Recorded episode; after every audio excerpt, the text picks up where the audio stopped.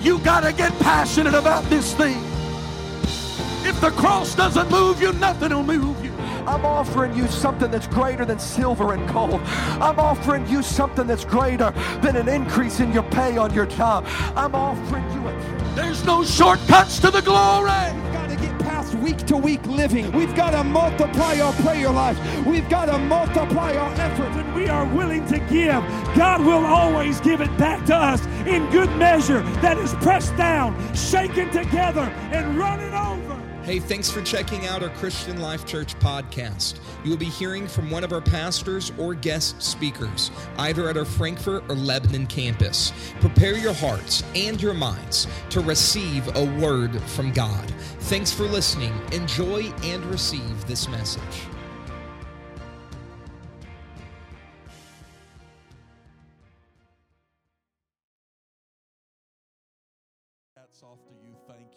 We're honored tonight to bring our speaker to this platform. Long before we knew that there was going to be uh, limitations put on our ability to gather tonight, I had asked our student pastor, Brother Brandon Newcomer, to preach and uh, to talk to us tonight. And he so graciously agreed to do so. And uh, I gave him a route out because I knew this would not be a full assembly and a packed house and lot of response. And uh, I gave him a route out, and he said, Pastor, the size of the crowd is not going to bother me. And so I'm thankful for that great attitude and great spirit. Those of you that are here tonight, would you welcome Pastor Brandon Newcomer as he comes to minister and talk to us from his heart tonight? We love you. Amen. Can we give that to the Lord tonight? We thank you, Lord. Thank you, Jesus. Thank you, Jesus. Amen. It really is me that feels honored. I'm honored to be in this place. I'm honored to still have a place to worship. And even if I was at home, I thank God that I have an internet to worship to. Amen. At least good things on the internet to worship to. I'm so honored by my pastor, my pastor's wife, our pastoral team. We have the greatest at Christian Life Church. And if those of you that are watching haven't had a chance to come visit us, you need to make a, a, time and just come say hi. You won't be disappointed. We have a great pastor. I also want to give honor to my wife, my babies. They put up with me. I go hide in rooms, and she takes care of three little little kids that run around everywhere and fight and snot all over each other, and we just have a good time. But I thank God for my wife, and I thank God for the leadership. Galatians chapter 5, I won't, uh, I won't delay tonight. I feel that the Lord has given me a word, and I, I am honored that I still have an opportunity to bring it forth to you tonight. Galatians chapter 5, verse 22 through 26.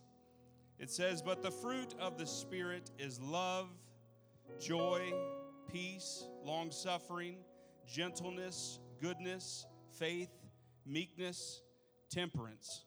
Against such there is no law. And they that are Christ have crucified the flesh with the affections and lust. If we live in the Spirit, let us also walk in the Spirit. Let us not be dis- desirous of vainglory, provoking one another, envying one another.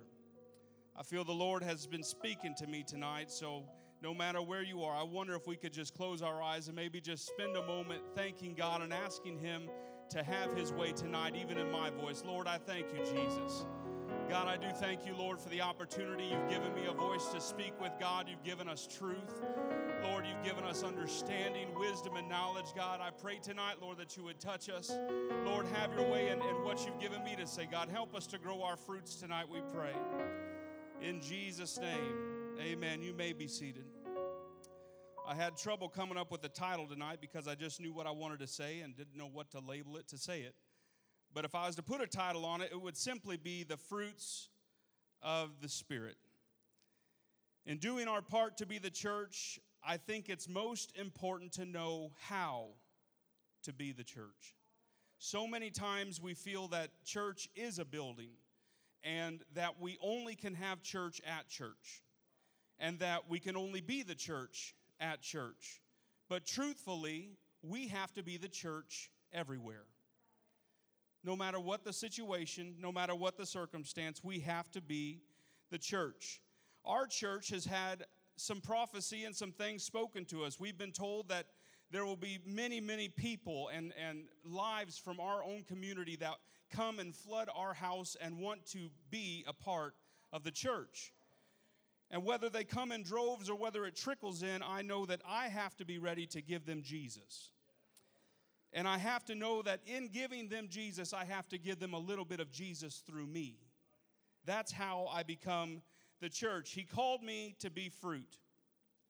So tonight I want to just spend a little bit of time going through the fruit of the Spirit. I want to explain them and then I want to just spend a few moments if I have time. I limit myself. And if I, I, I get to the end and I have time, I want to show us in, in as few words as possible how to live as the church. How to tell our friends, our family, our neighbors, our coworkers to where they're not surprised when all of a sudden they find out you're part of the church. And so I want to start with joy. I'm sorry, with love. Love, he called me to be love. The first fruit, when I looked it up, it's very specific. The word that they use is agape. Agape love is a God love. Agape love does not mean a father to a son or a son to a, a, brother or even a husband to a wife, but it is an unconditional love. That means when someone smacks you, you got to love them. When somebody doesn't like you and they're despitefully using you, you've got to love them. Love is the first fruit. It's often the hardest fruit, but it is always mentioned first. Love is the first fruit. That's not one of the hard ones to understand. Joy, likewise, is maybe a little bit harder, but if I could explain joy tonight, joy is not happiness. Joy starts on the inside and works its way out.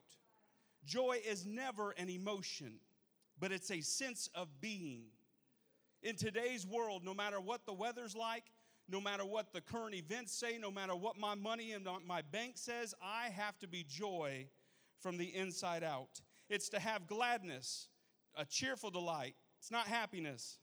It's a state of being. It's a consistence that uh, grows from my inside of my, uh, my innermost being. Joy is a fruit that I have to grow. The third one mentioned was peace.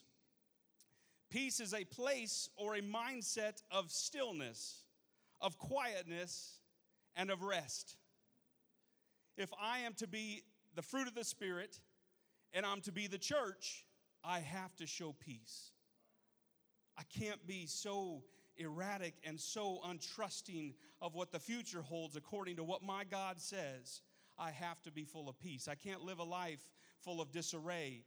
The opposite of order is chaos, and in a world of chaos, we struggle to find the order because in order comes peace. But when I trust Him with my order, then I can have peace.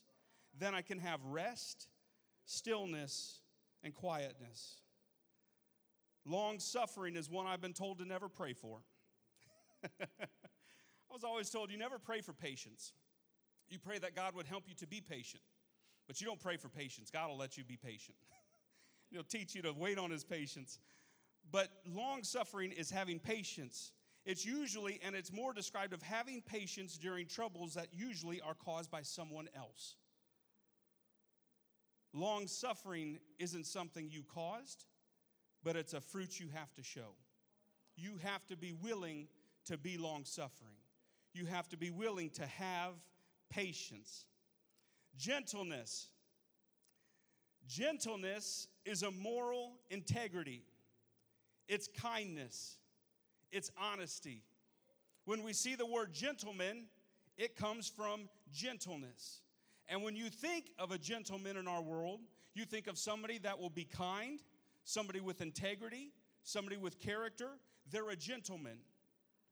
When I'm in youth ministry, when I talk about being a gentleman, I'm talking about a guy that might take a young lady on a date or whatever the case might be, glory. And I find myself saying, Be a gentleman. You open the door and you have integrity. You don't do things that, that aren't full of integrity. Gentleness is a fruit of the Spirit. Goodness, likewise, is also, I always used to get those confused, but goodness is mercy. That's why in some scriptures, when it talks about goodness and mercy, they're intertwined. Goodness is a charity, it's to give of oneself. This is hard for us. I, I recently, I think it was just yesterday, Uh, my wife had told me get some uh, potatoes to finish up what we were going to do for dinner. So I happened to be in another town and went to a store, and I had a moment where I could have been good or not so good. And if you've been in any of our stores lately, there are lots of moments to show the fruit of goodness. And so to myself, I realized it was a, a, an elderly man that dropped a can. And if you ever notice, all the, all the driveways and, and sidewalks and parking, all of it slope away from the building. That's for rain purposes. But when a, a can begins to roll, it just picks up speed.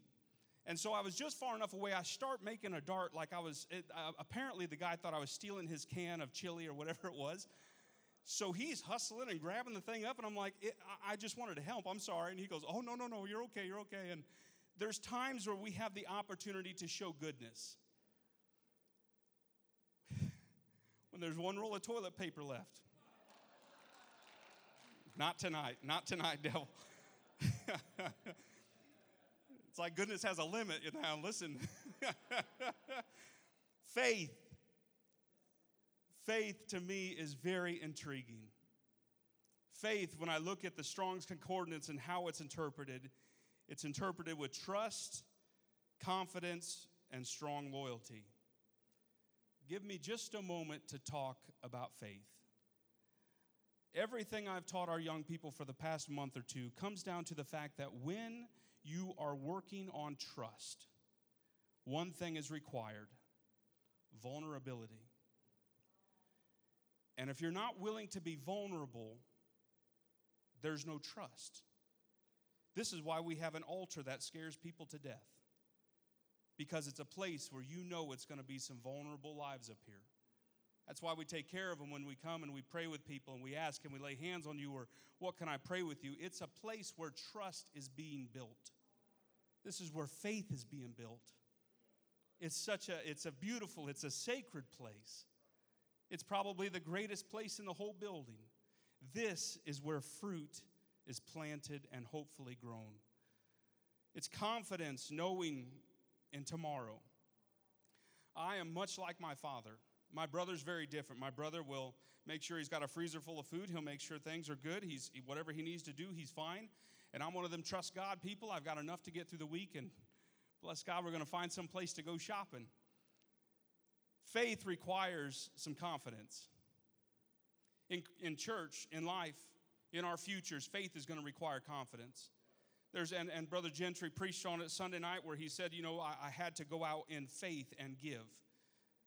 God requires it just of you first. He knows He's got a bigger shovel.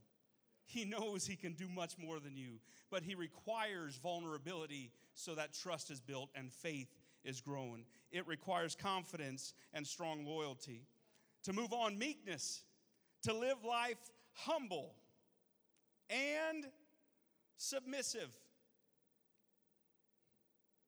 Can the people at home say amen? Meekness is to live life humble and submissive. It's important as I grow myself in Christ that I show submissiveness. I'm submitted to my pastor, I'm submitted to the Word of God submitted to my family. There are things in life that I know God is growing fruit on me. I have to be submissive. I have to be submissive to the point uh, to where when I hear the word no, I'm still okay with it. Because submission doesn't start till no happens. Meekness never starts until no happens. It's that humbleness and submissiveness. And the ninth one it talks about is temperance, if I counted right, which means self control and slow to anger. Temperance is huge because we're not very temperate people. I had the opportunity to drive on our interstates just this past weekend, and I think I was on the Indy 500 racing up to get out of town for my brother's birthday, and we were heading north, and everybody, you were either doing 50 or 90, and the self control was gone. Anger was everywhere. I had one lady, I was just trying to stay with the flow of traffic, and I read her lips out the mirror Get off my tail. And I thought, okay. there is self control that you've got to have in life. I smiled, I promise. I didn't do anything rude, you know, honking the horn, trying to run them off the road. It made me smile because I thought, we're not going anywhere, anywhere faster. It's nothing good's happening. I have to be in control. That control only comes when I give it to Him first. That's how control happens. When dealing with people, we have to be careful in all that we say and we do. When you lose your cool, you lose more than your cool. It matters that you keep self control. It matters that you let the Lord continue to work on you. Matthew 7 and 16 talks about fruit.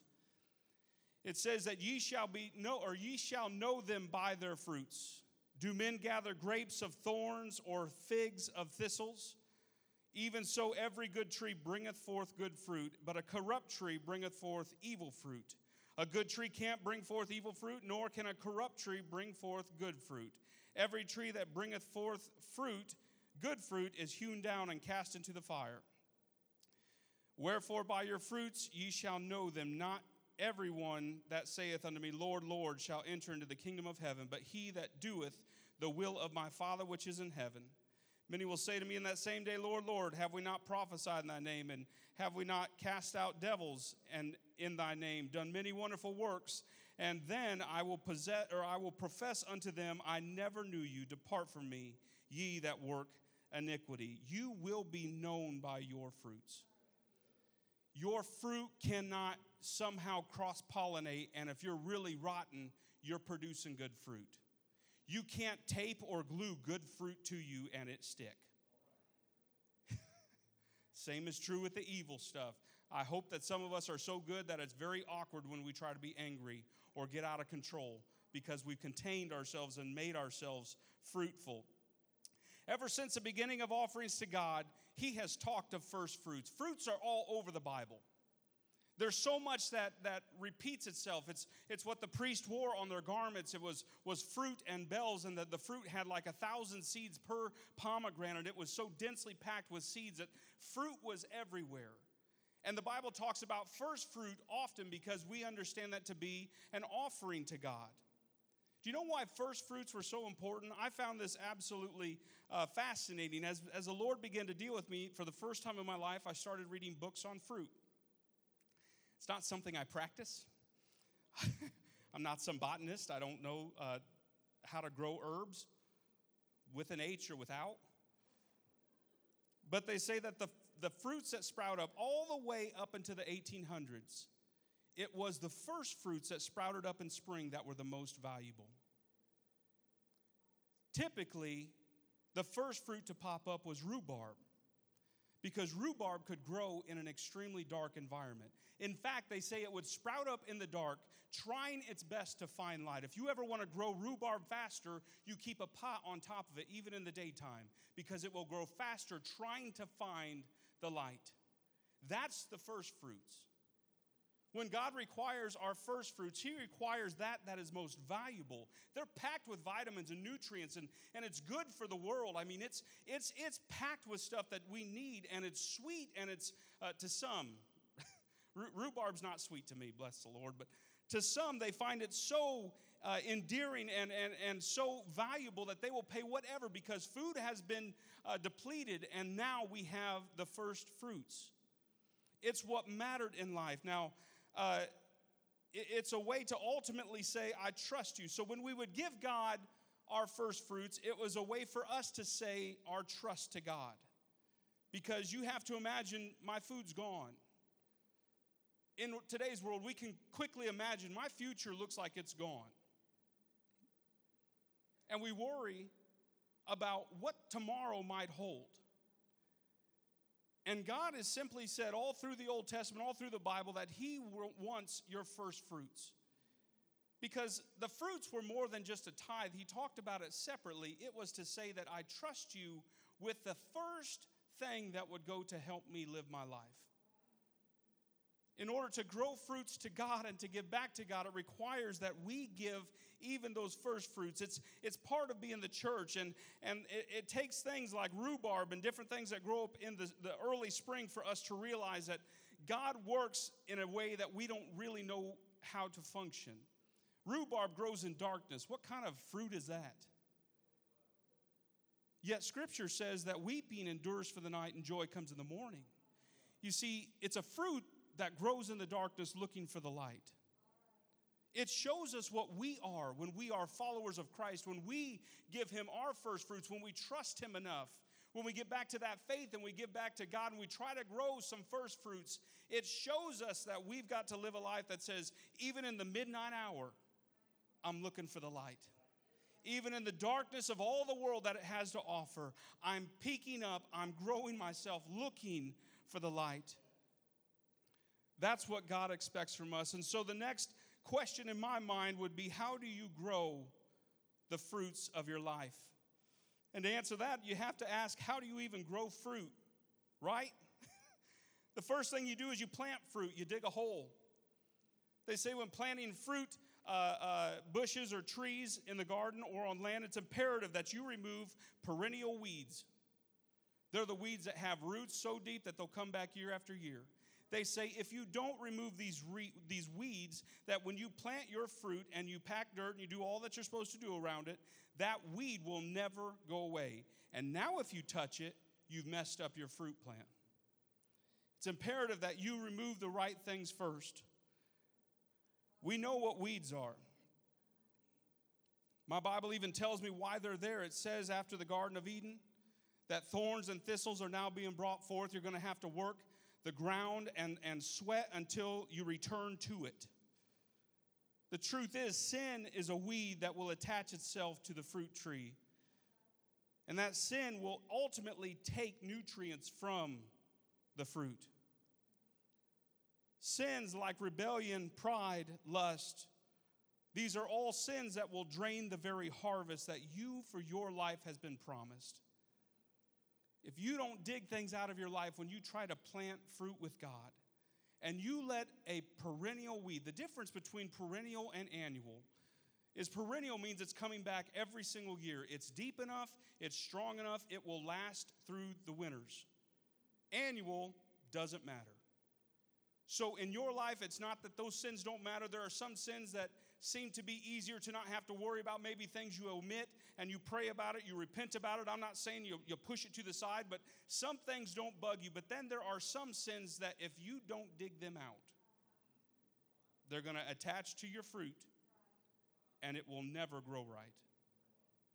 That's what it takes. Sin like rebellion. I, I talked about that briefly. Rebellion, I, I've researched recently Rebellion, the Bible says, is as a sin of witchcraft, and we know witchcraft. It talks about the future, and, and there's there's palm readers, and there's fortune tellers, and there's tarot readers, and all sorts of things that try to tell the future. And and the purpose of people going to them is to relieve anxiety because anxiety is a future driven uh, uh, uh, disability that people deal with, you know, in, in their mind and stuff. And sin will attach itself to try to take away your future. It will leave things like rebellion that if you don't get it out of your life, it will keep coming back. The submissiveness, the meekness, the goodness, the gentleness, it can't grow with rebellion. It can't grow with pride and it can't grow with lust. You have to get those things dug up. After you dig, after you till, and I'll try to move quickly here, you have to bury and protect the fruit. When you bury it, the Bible says, because typically new fruit is born in new people. And this one I want to equate to new people that come to our church. It's imperative that when we begin to give them Bible studies or, or things become enlightened in them, that I've got to have faith and I've got to have joy and I've got to have love. And, and we begin to see things getting planted in their life. When you plant it, they say that you are to take the soil and pack it around the fruit plant. But if you take something and stomp it or compact it, you have killed and buried it. This is our problem as people. We want to drive something home, and really we're just burying new people. We don't take the time to love them and show them this is why we have fruit. This is why we feel prosperous in our lives. It's, it's something we have to go forward with, we have to get deep with, so that way people feel like we care and we love. That way, when they feel like, because if you've ever seen a, new convert or a new person come and maybe they get baptized or they feel touched from God, it is so easy for the attacks to come. And we know that those attacks, it feels like the enemy straight up is attacking, and it feels like darkness happens immediately. It feels like uh, they should have never have come to church. And we've heard it said before. I, you know, some people that really feel attacked from uh, the devil or whatever. I was better off not coming because they don't understand yet. And if we're not there to nurture and to just keep packing a little bit of soil, putting the right nutrients, uh, the compost or the, the, the, the food with it, you know, to make sure that they grow, they will be buried once they're planted. It matters that we take care of the fruit plants. To take care of it, it requires pruning. This one's back to us. They say that you prune in the winter. I love that Brother Gentry was talking about seasons this weekend. If you haven't watched it, you need to go back and watch it, or if you weren't here to, to experience it, it was quite a service and quite a, a move of God. Winter is one of those seasons that it seems like such death, but really it's the opportunity for new life. And in your winter and the time where it seems like things are fading away and there's nothing but snow covering, that's when nutrients are replenished in the ground. And you're going to have to have in those times a cutting away of old stems. The new stems have to stay. They say in raspberry bushes, you have to be very careful. There's some that you cut to the ground and you'll carefully see the new sprouts. So even when you dig your fresh garden, you have to be carry around, uh, careful around these raspberries because uh, if you mess up next year's product, harvest, it can happen a year ahead of time. It matters that we allow God to constantly mold us, to make us. It's not good enough that I lived off yesterday's fruit, I have to make new fruit. That means it doesn't matter how sweet you were yesterday. Doesn't matter how good you were yesterday. You start going off on somebody today and you have forgotten to prune. All you have is leaves and gross fruit. It matters that you prune yourself. They say that fruit requires a lot of sun. They need the right temperature depending on what the fruit is. That uh, vines that need trimmed and, and tied to wires so they're not too sweet or that there's no flavor at all. They say that autumn raspberries require one thing at the end of every harvest, you cut it down to the ground. All sorts of fruits, everything. There is a purpose and a season and a reason for what God is doing in your life to help you grow fruit. Just because your neighbor's growing an apple does not mean that you're not trying to grow some autumn raspberry. God has made each of every one of us unique and different. I can only be me. We just read that I can't grow oranges when I'm supposed to grow pears. I can't do that. I have to grow what God's given me to grow. I, in fact, when I grew up, I, I, I was very much introverted. I don't like talking. You can't tell that now sometimes. And I, I pause because I can. but typically, I just didn't talk. My mom made me always talk to people, befriend people. I've talked about that a hundred times and drives me nuts to think about it. She'd make me sit next to the nerds in like this children's choir and she'd say, Talk to them, talk to them. And to where eventually I learned I have to talk to people. You see, it doesn't matter what you started out as, you've got to change some. You have to be willing. It doesn't mean you're going to be me, doesn't mean you're going to be pastor, doesn't mean you're going to be somebody else, your neighbor. It means that you have to grow into what God wants you to grow into. And growing hurts. Growing takes time and you have to work at it. You can get any self disciplined book in the world. And here's there is so much uh, joy that comes from growing yourself and growing the fruits of the Spirit because um, they say that if you were to take a diet pill and it works, and you lose 40 pounds in a month off of a pill and you quit taking the pill, what have you learned? But when you work at dieting and you lose 40 pounds in three months, and you've exercised and you've made it a lifestyle. Now you can still quit, don't get me wrong, but things have changed in your mind, in your chemical makeup that I need to do this to feel better. I've got to do it to feel different. The same is true with this fruit of the Spirit. It's something we have to work at, it's something we have to continually maintain. It's not just an easy button. I was nice this one time, so that's good enough. I've got to make it a part of me. Here's some awesome facts about fruit that I just love and that matter so much scripturally. It says your fruit require actions from a gardener and uh, of your soil to keep it producing sweet, antioxidant-filled, delicious fruit. They say that um, heat, pressure, will make things ripen faster. The Bible says that taste and see for the Lord, He is good. You see, so many times, and, and people might disagree with me on some things where they say, well, we're supposed to let God be the one that's tasty. We're supposed to taste Him, not taste saints, or not taste the church. But the Bible also says that we've, we have received the spirit of adoption. I've got to show how tasty He is through how tasty I am in a spirit filled way. I've got to make sure that I'm pleasing when I talk to people, when I interact with them, when I work on them. I'm going to only give myself five more minutes. Is that all right here? Those are a good deal. They say that stress, when it's given to a fruit, there are things called cucurbitacins that happen when stress is entered into a fruit plant. And they say that stress will cause bitterness. I'll say that again. Stress on fruit plants is what causes them to turn bitter. In our lives, to keep our fruit sweet, and what a taste bud in our life that's called umami or delicious. What keeps our attitudes delicious is when we don't allow stress and the things of life and the toils of life to enter in and get us bitter. The thing I love about the Bible is even in the anointing oil, even when Jesus was a baby, they kept bringing him myrrh. They kept mixing it with things. And the truth is, myrrh is bitter. God wants your bitterness. He wants to transform it, and if you don't not let Him have it, because the or in fruits they say it rests in the branches, it rests in the roots, and it rests in the leaves, and all it takes is stress for that to pour into the fruit. You're not immune from things in your life. But if the wrong thing comes and rattles your cage, you're going to have bitterness. And if you don't keep that stuff out of your life, it's a mess. They also say that apricot trees, really interesting fact, and I'll, I'll move on to what I was going to get to the whole time. apricot trees require walls. When you plant them, they plant and do better next to walls because the roots need to know where to go and where not to go.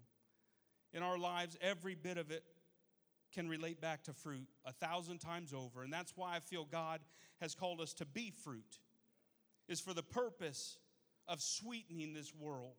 This world can't be full of love and joy. People go looking for it everywhere. That's why the Bible talks about sin being fun for a season and, and, and it being something that people go and experience. It truly has to be the church the people of God that show this world how sweet life can be.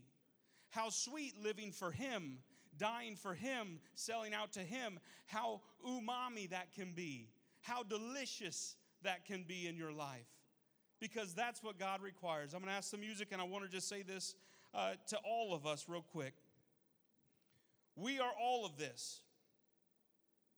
Now, what do we do with it? You have fruit, and hopefully you're growing your fruit. But what do you do once you're growing fruit?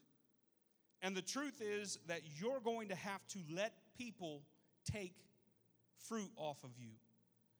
That's only going to happen when you're not afraid to interact with people. Back to losing weight, there's some things you're going to have to work at.